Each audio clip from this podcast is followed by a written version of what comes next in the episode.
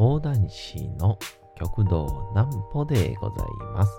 皆様、8月の18日も大変にお疲れ様でございました。お休みの準備をされる方、もう寝るよという方、そんな方々の寝るおともに寝落ちをしていただこうという講談師極道南歩の南歩ちゃんのおやすみラジオ。このラジオは毎週月曜日から金曜日の21時から音声アプリサウンドクラウド、Spotify、Amazon Music、Podcast にて配信をされております。そして皆様からのお便りもお待ちしております。お便りは極道南歩公式ホームページのおやすみラジオ特設ページから送ることができます。内容は何でも結構です。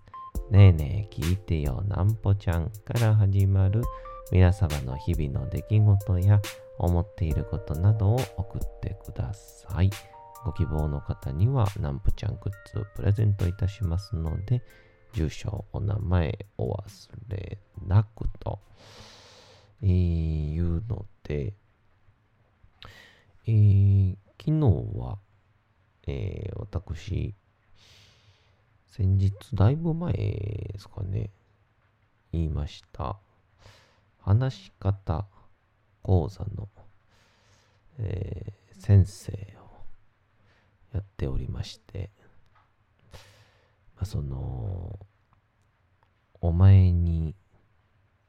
何を教えることがあるんだということやと思うんですけど、まあ、あの、話し方と言いつつも、まあ人前で話すのもあれば、人と話すもあれば、いろんなことを教えてまして、昨日は非常に多くの発見がありましたんで、共有しようかなと思います。まずはこちらのコーナーから。なんぽちゃんの明日は何の日？さて、明日が8月の19日でございます。さて、8月も残すところ、ほぼ10日になりましたかね。8月の19日ですが。さて、何の日でしょうか。まあ、これはもう、これでいきましょうかね。はい、いきましょう。俳句の日。8と1と9で、俳句の語呂合わせにちなんで、正岡式研究家、えー坪内、えー実氏が提唱し、8月19日に認定をされた記念日ですと。夏休み中の子供たちに俳句を親しんで興味を持ってもらうため、例年各地で俳句に関するイベントなどが行われておりますと。あのーそういや、あの明日ですかね。ちょっとあのーありがたいことに、あのー、地のり亭の木曜寄せのですね、えーちょっと大演で、出させていただくことがあるということで、えー、その時にご一緒するですね、えー、あれですよ、あれ。あの、あれですよ、あれってめちゃくちゃ失礼なこと言ってた。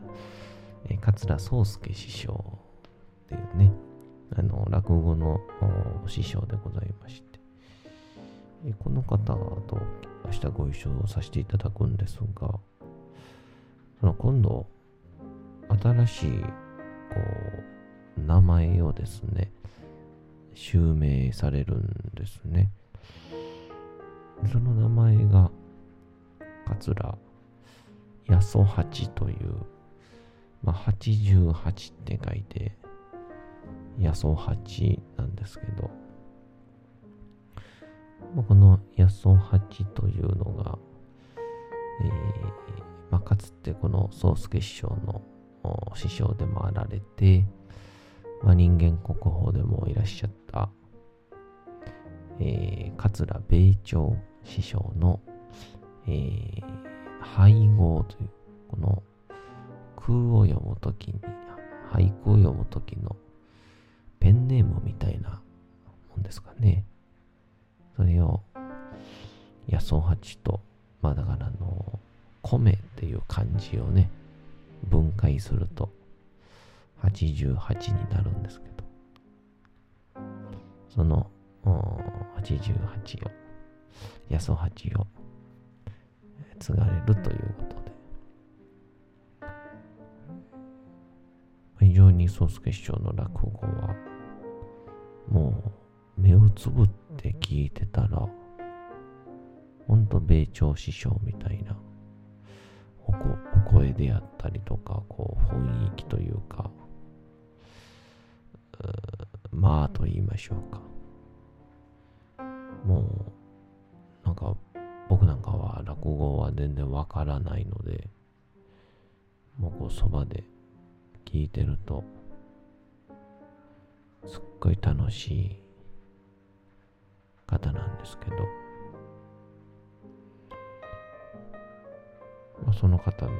ことをちょっと今ね、もう間もなく、9月の頭ぐらいにはもう襲名興行が、えー、始まるということで、ご本人もおっしゃってられましたね。できれば、あんまり過ぎたくないなっていう、その、あの、ネガティブ、ね、ね、感じにはまあ、聞こえるんですけど、八十八というまあ名前、まあ、というよりかは、この、やっぱりこう襲名工業というのは、まあ、非常に、まあ、大変というか、まあ、ご挨拶回りから、ある意味、イベントも打たなくちゃいけないし、これが正直ね、工業として、えー、成功するかはわかりませんからね。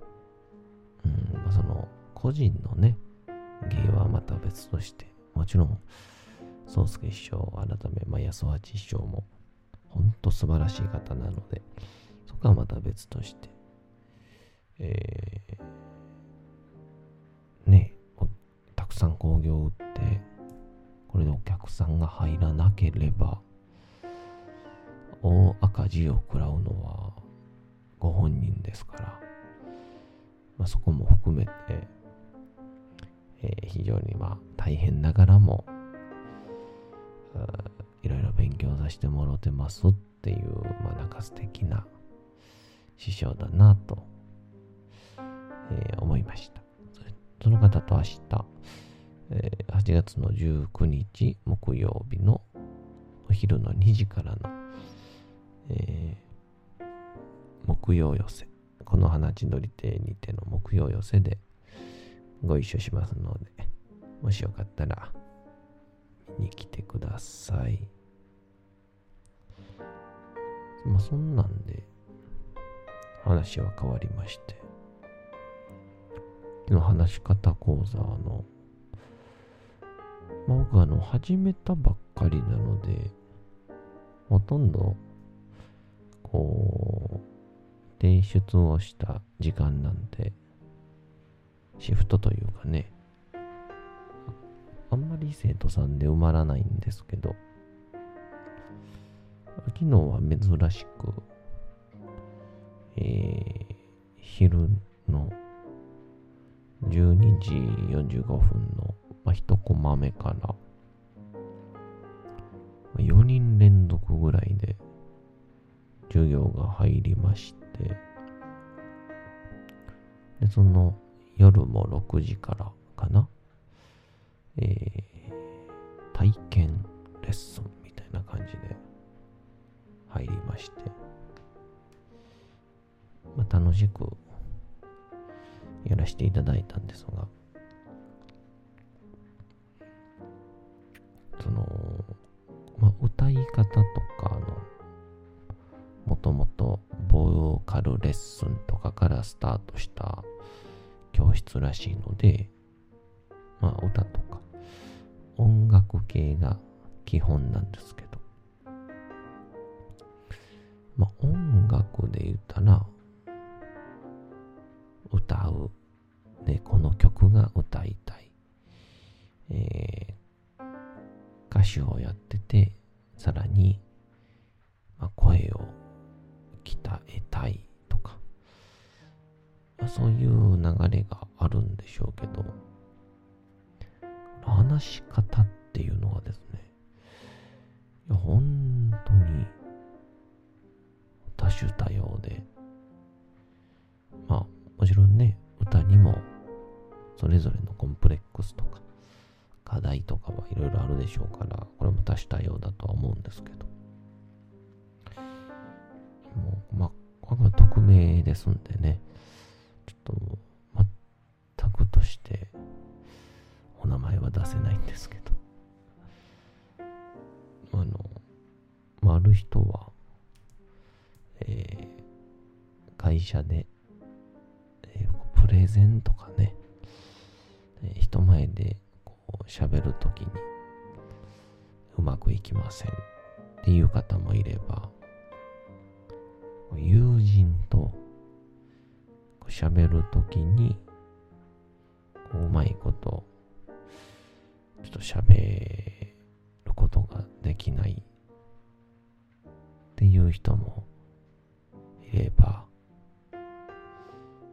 またや、あの、声優を目指して今やってますと。その上で、それに追加で、えー、レッスンを受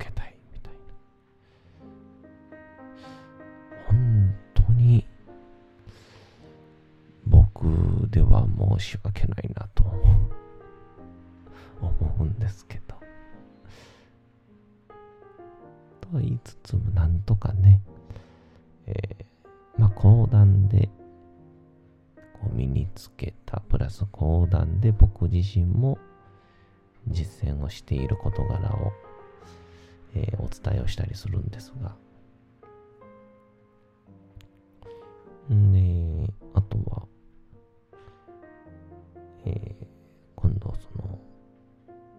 就職のための、えー、面接があるから、その面接の、えー、対策として、レッスンを受けたいっていう方もいらっしゃって、いや、なかなかだなと。すごいなと。で、まあ、もう一つ、昨日ですかね。本当に素敵やったんですけど、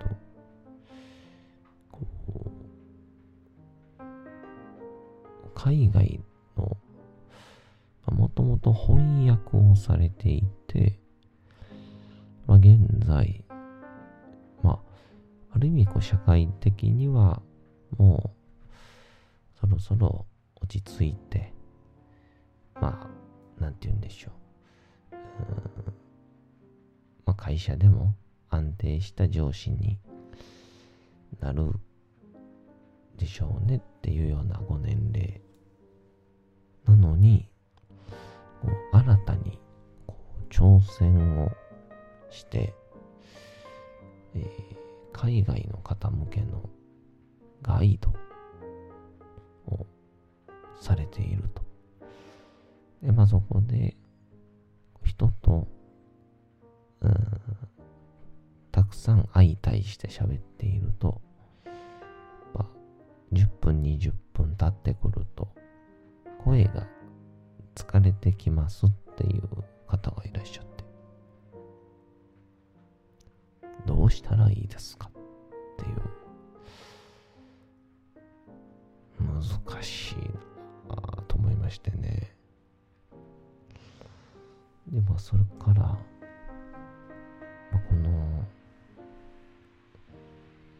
声優さんとかね、ボイスレッスンに行った方なら、多分、この、いわゆる、発声のメカニズムみたいなことを、よう分かってはるんですけど、まあ、いわゆる、こう、ベロがこうでとか、ラリルレロとか、ラリルレロロロラロみたいな、アメンボ赤いな、あいうえおみたいな、あるんですけど、わかりませんので、あの講談師って、声の鍛え方っていうのが、修羅場読みっていうあの、独特のリズムで、めちゃくちゃ難しい漢字やらなんやらを、ただひたすらに会場の後方に届くように、がなり続けるっていう、まあ、声を届け続けるっていう中で、いずれかコツをつかむっていう、まあ、ザ・スポコン、非科学的っていう世界なので、えまず前提に、あの、感覚でしかお伝えできませんがっていう、それじゃあ、先生やったらあかんやんって思われるかもしんないんですけど、のほか、こう、これ発声に限らずなんでしょうけど、物事、出来事って、ある意味くっきり細かく見えすぎない方が良かったりすることもあるよねっていう。なので、外と声を喉はこう出すからこうですよって言ってしまうより、この壁を声が突き抜けていくように出してみましょうとか、あの壁の上の方に当てて跳ね返ってくるように出してみましょうとか。いわゆるまあ、あの、かつてね、長嶋茂雄がバッティングの時のコツは自分のチンチンを左ももに当てるように振るんだっていう。マリーコールこう、股が締まるっていうイメージなんでしょうけど、あと腰を回すっていう。まあ、それでいわゆるイメージですよね。まあ、それを伝えた方がうまくいくこともあるんだなと昨日、発見をいたしました。えー、皆さん何かこう、ちょっとうまくいかないとき、いろんなイメージを持っていったくんはいかがかなという話し方講座、先生の南歩からの提案でした。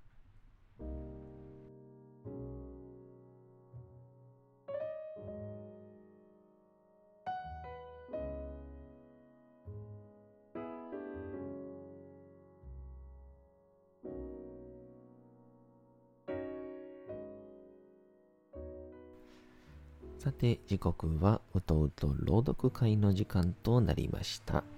皆様、小さい頃眠れなかった時に、お父さん、お母さん、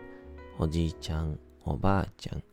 お世話になっている方に本を読んでもらった思いではないでしょうか。なかなか眠れないという方のお力に寝落ちをしていただければと、毎日様々な物語、小説をお届けしております。えさても本日もお届けしますのは、チャップリン自伝若き日々でございます。えー、第201回目から続いておりますから、えー、ぜひとも過去のものも聞いていただけたらと思います。それでは本日もお楽しみください。